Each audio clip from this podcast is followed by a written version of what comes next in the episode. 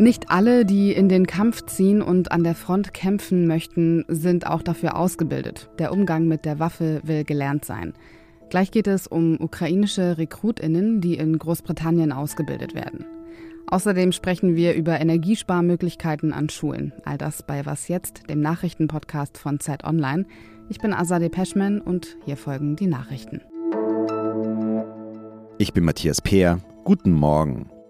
Palästinenserpräsident Mahmoud Abbas hat bei seinem Berlin-Besuch Israel einen Holocaust an seinen Landsleuten vorgeworfen. Er hat damit empörte Reaktionen ausgelöst. Israels Regierungschef Yair Lapid hat die Äußerung, die bei einer Pressekonferenz mit Kanzler Olaf Scholz gefallen ist, als ungeheuerliche Lüge bezeichnet. Scholz sagte nach dem gemeinsamen Auftritt mit Abbas, jegliche Relativierung des Holocaust sei unerträglich und inakzeptabel. CDU-Chef Friedrich Merz sprach von einem unfassbaren Vorgang im Kanzleramt. Mit seinem Kriegsfilm Das Boot ist Wolfgang Petersen weltberühmt geworden.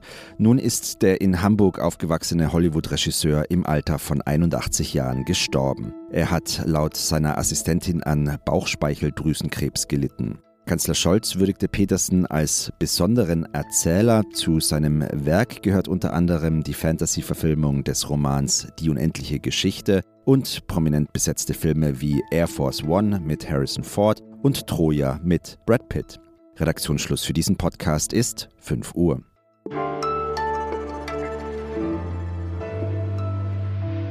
Um überhaupt auch nur die geringste Chance zu haben, einen Krieg zu gewinnen, braucht man nicht nur Waffen, sondern natürlich auch Soldatinnen, die in den Krieg ziehen. Von denen hat die Ukraine in der letzten Zeit einige verloren. Noch dazu kommt, nicht alle Menschen sind an der Waffe ausgebildet worden. Und der Umgang mit der Waffe, der will eben gelernt sein.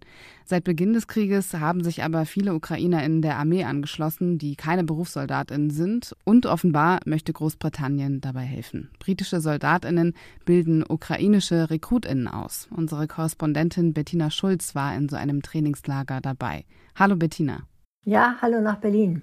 Was sind das für Menschen aus der Ukraine, die dort an diesen Trainings teilnehmen? Ja, das sind äh, meistens junge Männer, auch ein paar junge Frauen dabei, meistens so in den 20ern, die also selber viel erlebt haben zu Hause und auf jeden Fall an die Front wollen.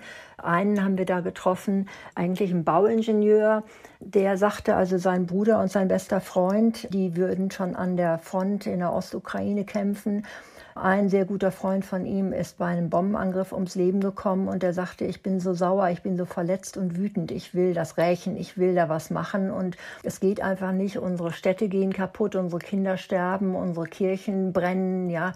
Es gibt auch Personen, zum Beispiel eine äh, ukrainische Frau vom Militär, die sich da von den Briten jetzt noch mal weiter ausbilden lässt.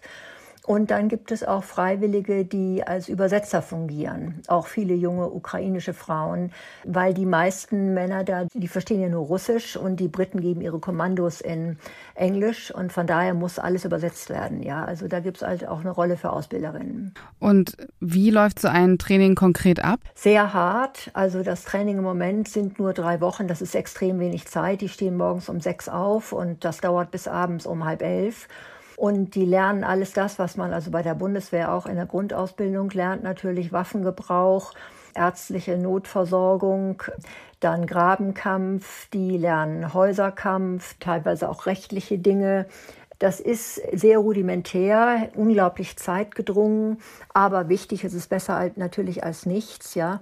Es ist gefährlich, wenn man in den Krieg zieht, ohne diese Grundkenntnisse zu haben. Ja, man muss wissen, wie man sich genau positioniert, den Körper hält, wenn man schießt. Äh, Häuserkampf ist wahnsinnig gefährlich. Da muss man wissen, wie man ins Haus reingeht. Hinter jeder Ecke, bei jeder Tür kann eine Gefahr lauern, wie man Raum sichert, wie man Leute evakuiert. Ja, und das lernen die von den Briten. Du hast jetzt selber schon erwähnt, wie wenig Zeit das eigentlich ist. Reicht das überhaupt? Also kann man in so kurzer Zeit all das lernen, um dann direkt an die Front zu gehen?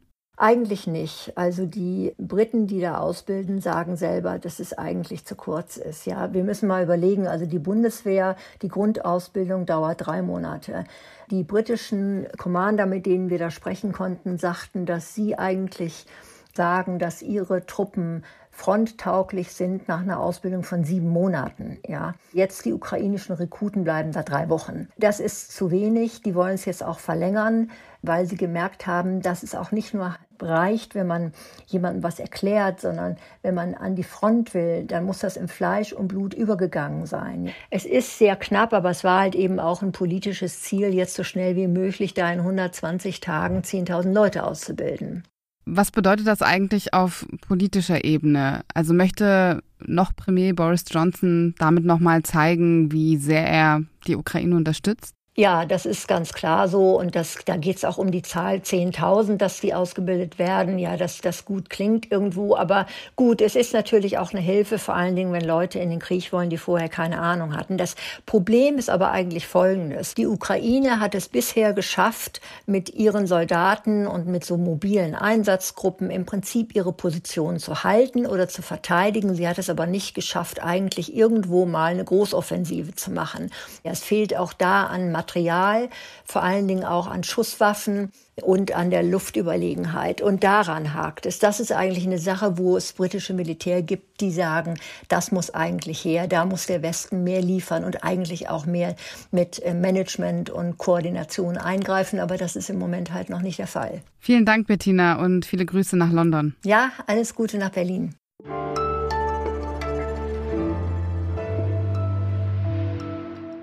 Und sonst so? Wer sich in irgendeiner Weise mit dem Thema Flucht auseinandergesetzt hat, der oder die weiß, es mangelt an vielem, oft an Wohnraum für den Übergang. Zumindest in der kanadischen Stadt Toronto geht es voran, was das betrifft. Die Stadtverwaltung hat 600 neue Schlafplätze für Geflüchtete geschaffen, unter anderem in einem Hotel an der Park Avenue im Bezirk North York. Dort bekommen sie unter anderem Zugang zu Rechtsberatung, Hilfe bei der Wohnungs- und Arbeitssuche und medizinische und psychologische Hilfe.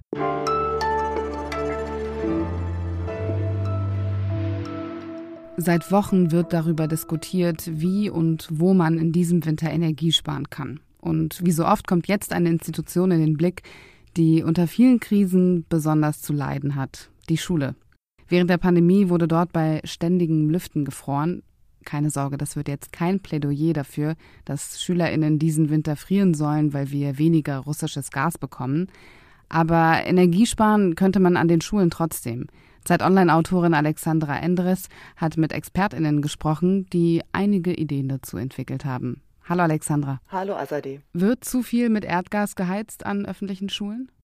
Also die Datenlage ist tatsächlich ein bisschen unübersichtlich, aber wenn man sich verschiedene Quellen anguckt, kann man sagen, dass es zumindest ein großer Anteil von, von Schulen ist, ähm, die mit Erdgas beheizt werden. Also die deutsche Energieagentur DENA beispielsweise, die hat in der Datenbank ähm, für Nicht-Wohngebäude nachgeguckt und daraus entnommen, dass 47 Prozent der Schulen, Kindertagesstätten und ähnliche Gebäude mit Erdgas heizen. Da kommen noch zwei Prozent dazu, die mit Flüssiggas heizen. Und dann kommen noch rund 22 Prozent dazu, die mit Nah- oder Fernwärme beheizt werden. Und das ähm, kommt eben oft auch aus Erdgas. Also das ist ein ganz schön großer Anteil, alles in allem.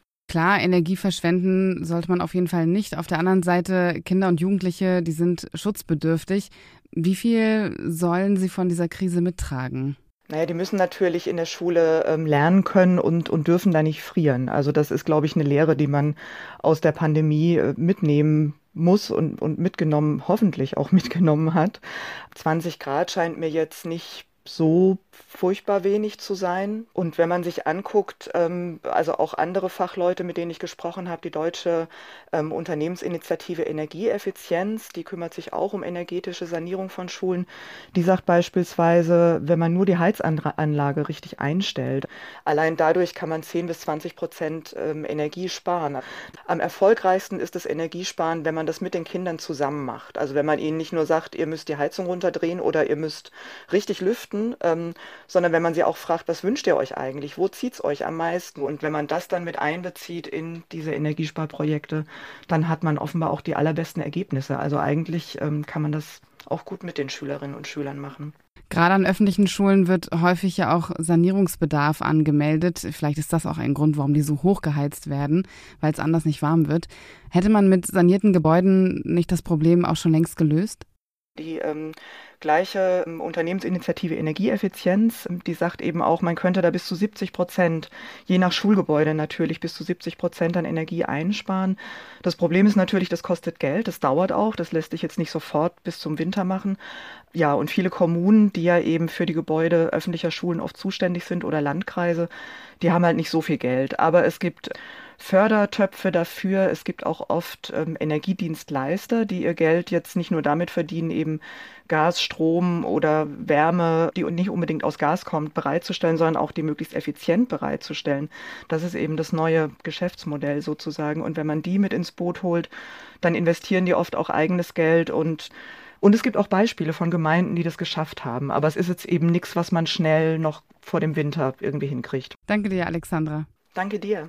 Und das war was jetzt für heute, zumindest für heute früh. Um 17 Uhr hören Sie an dieser Stelle das Update mit meinem Kollegen Ole Pflüger. Was jetzt at zeit.de ist wie immer die Adresse, an die Sie schreiben können, wenn Sie Fragen, Anregungen oder Kritik für uns haben. Ich bin Azadeh Peschman. Kommen Sie gut durch den Tag. Der jüngste ist 18, geht hoch bis 55. Die meisten sind so 22, also sind, ähm, nee, scheiße. Entschuldigung, warte mal, ich muss nochmal anfangen. Kein Problem.